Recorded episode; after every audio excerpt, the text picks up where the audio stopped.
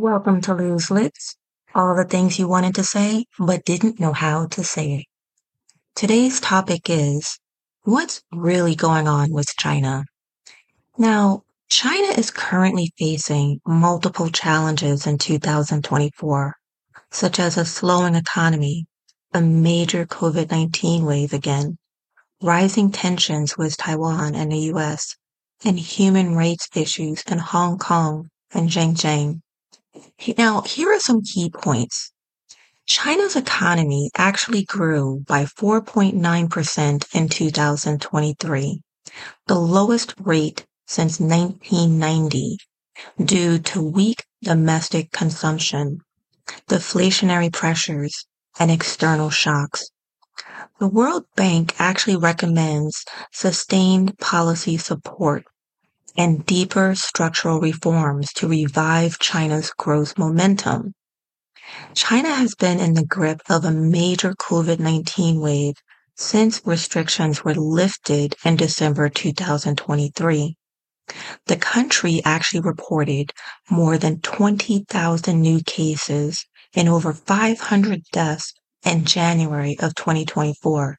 Mind you, we're just starting January. Now, this is the highest monthly figures since the pandemic began.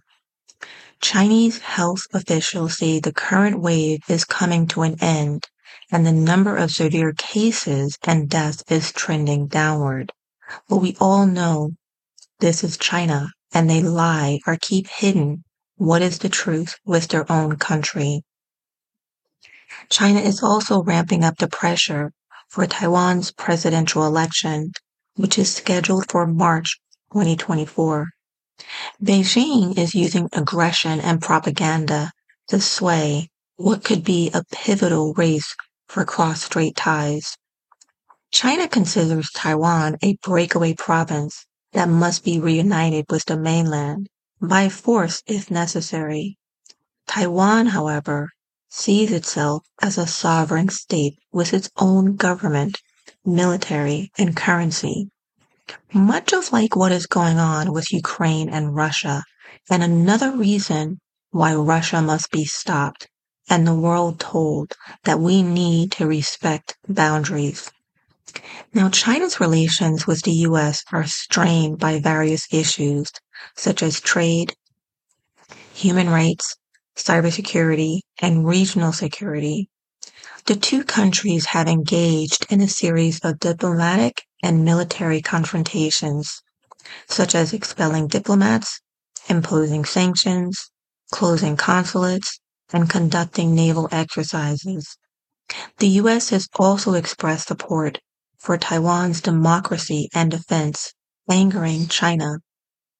China is also facing international criticism for its crackdown on dissent and civil rights in Hong Kong and Xinjiang. Now, in Hong Kong, China has imposed a national security law that criminalizes secession, subversion, terrorism, and collusion with foreign forces. Many pro-democracy activists have been arrested, jailed, or fled the city. In Xinjiang, China, has been accused of detaining more than a million Uyghurs and other minor- Muslim minorities in re-education camps where they face torture, forced labor, and sterilization, similar to what Russia has done to people who go up against Putin's views and beliefs. Now, why should we care about China's situation? China is the world's second largest economy and a major trading partner for many countries. Its actions and policies have significant impacts on global market supply chains and environmental issues. China is also a nuclear armed power and a permanent member of the UN Security Council, with considerable influence on international security and diplomacy. China's rise and ambitions pose both opportunities and challenges for the rest of the world. But nevertheless, China is also suffering right now. You see, China's economy is not only inflated, but fake. It built its economy on real estate, and the idea that the citizens would bank their earnings and wealth in real estate. What China did not count on was an aging population due to its own measures to control birth in their country, but also did not anticipate COVID shutting down the world economy for almost two straight years, and of which started in their own country. So now the dilemma is that their own controlled companies, I may say, are in the throes of bankruptcy, which is destabilizing the Chinese economic growth. Many of the residents of China are losing their wealth as they counted on the real estate market, which is now facing a defunct status. Why does this matter? It matters because without real estate, the economy really has nothing. Sure, there were both were both robust export business, but this is minimal as more countries are pulling out of China and even less buying in China due to the support China has shown to the Russia-Ukraine war, as well as oil imports they are buying from Russia, as well as not taking a stance on Russia aggression in Ukraine. In other words, karma is biting China's ass. Now, with unemployment at an all-time peak in China, the aging economy, the bankruptcy of so far three major construction companies in China, you have an economy that is falling apart and a president is feeling the bite. There is much that is not being said outside of China, but the silence is a big albatross around the neck. What isn't being said is being said. So let me explain. The failure of real estate in China matters because it could have serious consequences for the Chinese economy and the global financial system. Here are some reasons why. China's real estate sector makes up a third of its economic output and affects many other industries such as construction, manufacturing, and services. If the sector collapses, it could trigger a recession, unemployment, and social unrest in China. We already see this taking place, and China has already resuscitated one company due to its failure to survive. But can it actually support the others that are following? China's real estate sector is heavily indebted, with many developers faulting are struggling to repay their loans. If the sector defaults, it could create a domino effect affecting the banks, the bond market, and the investors who lent money to the developers. This would and is already angering the residents who actually pay in advance for the construction to be built. People are putting their life savings into these buildings as they expect to live and thrive there with the construction not moving forward, they have lost their capital. China's real estate sector is linked to the global economy as China is a major trading partner and a source of demand for many countries. If the sector crashes, it could disrupt the global supply chains, trade flows, and commodity prices, affecting the growth and stability of the world. Therefore, the failure of real estate in China matters because it could pose a significant risk to the economic and financial well-being of China and the world. With all of this going on in their own land, why would China even think about taking over Taiwan? China would take risks to take over Taiwan because it considers Taiwan a breakaway province that must be reunited with the mainland, and as I mentioned, by force if necessary. China also sees Taiwan as a strategic and economic asset, as well as a challenge to its sovereignty and legitimacy. Some of the possible risks that China faces if it tries to take over Taiwan are a military confrontation with the US and its allies who have pledged to support Taiwan's defense and security.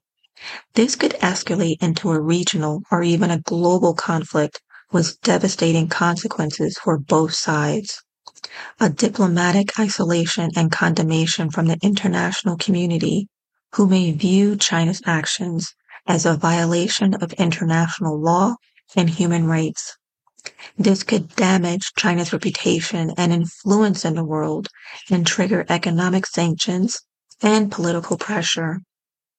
A domestic backlash and resistance from the Taiwanese people who value their de- democracy and autonomy and who may not want to identify as Chinese. This could lead to a prolonged and bloody insurgency and undermine China's stability and unity. Therefore, China would take risks to take over Taiwan because it has strong historical, political, and emotional reasons to do so. But it also faces significant challenges and costs that may deter or delay its plans. Now, several signs that China is actually in trouble is actually their own currency is not doing well. The yuan is the official currency of China. It has been falling against the US dollar, which is its main rival in recent months. This means that one US dollar can buy more yuan than before and vice versa. The yuan's exchange rate is determined by the supply and demand of the currency in the market, as well as the intervention of the Chinese central bank, which sets a daily reference rate for the yuan against the dollar. And if you notice, China really wants to belong or to try and bring up the BRICS because if they can get more people into BRICS, they're trying to counter the dollar. But this isn't going to work. There are there are many different reasons why the yuan is tanking or losing value against the dollar. Some of the possible factors are China's economic slowdown.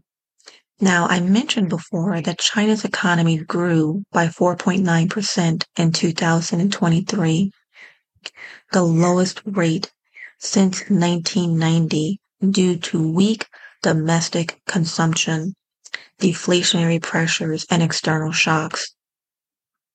Now, China's COVID wave, China has been in the grip of a major uh, COVID 19 wave since restrictions were lifted.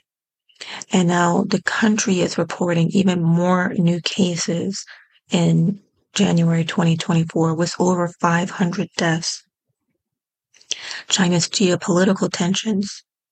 Now, China is facing increased pressure and competition from US and its allies who have accused China of violating human rights, interfering in elections, and threatening regional security. Now, even though the United States has also expressed support for Taiwan's democracy and defense, China has responded by ramping up its military and diplomatic presence in the region, raising the risk of a conflict. Now, the tanking of the yuan matters because it could have serious consequences for the Chinese economy and the global financial system. A weaker yuan could make Chinese exports cheaper and more competitive, but it could also make imports more expensive and reduce the purchasing power of Chinese consumers. A weaker yuan could also increase the debt burden of Chinese companies and banks who have borrowed heavily in foreign currencies. A weaker yuan could also affect the confidence and stability of the global markets as China is a major trading partner and a source of demand for many countries. Therefore, the yuan is tanking against the dollar because of various economic and geopolitical factors, but it is hard to actually say how long or even how far it will fall. The Chinese central bank may intervene to stabilize the currency or let it adjust to the market forces.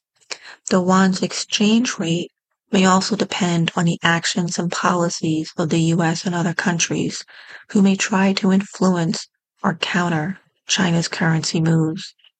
Only time is going to tell what is going to happen and its impact on the world. Now, President Xi knows all of this and is facing huge dilemmas on what to do and how to divert the attention of the Chinese people away from the problems in their own country. I believe that if he thinks he can gain support in taking over Taiwan, he believes that their thoughts will be diverted over what is really going on with the country, but he has made a silly mistake in that the aging population are really into survival. The millennials are more into a better quality of life and living, and the rest just want to know where their dollars are going. It will not be easy to divert attention, and what the president is also not willing to admit is that they are watching and waiting to see what he does. Will a coup happen? Not sure. But the Chinese seem to be more astute than the Russians seem to be. And they're actually more able bodied to overthrow President Xi if the time arrives.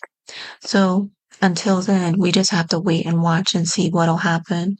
But there is a lot going on in China. That's all for now. Thank you for listening to Loose Lips, and until the next time.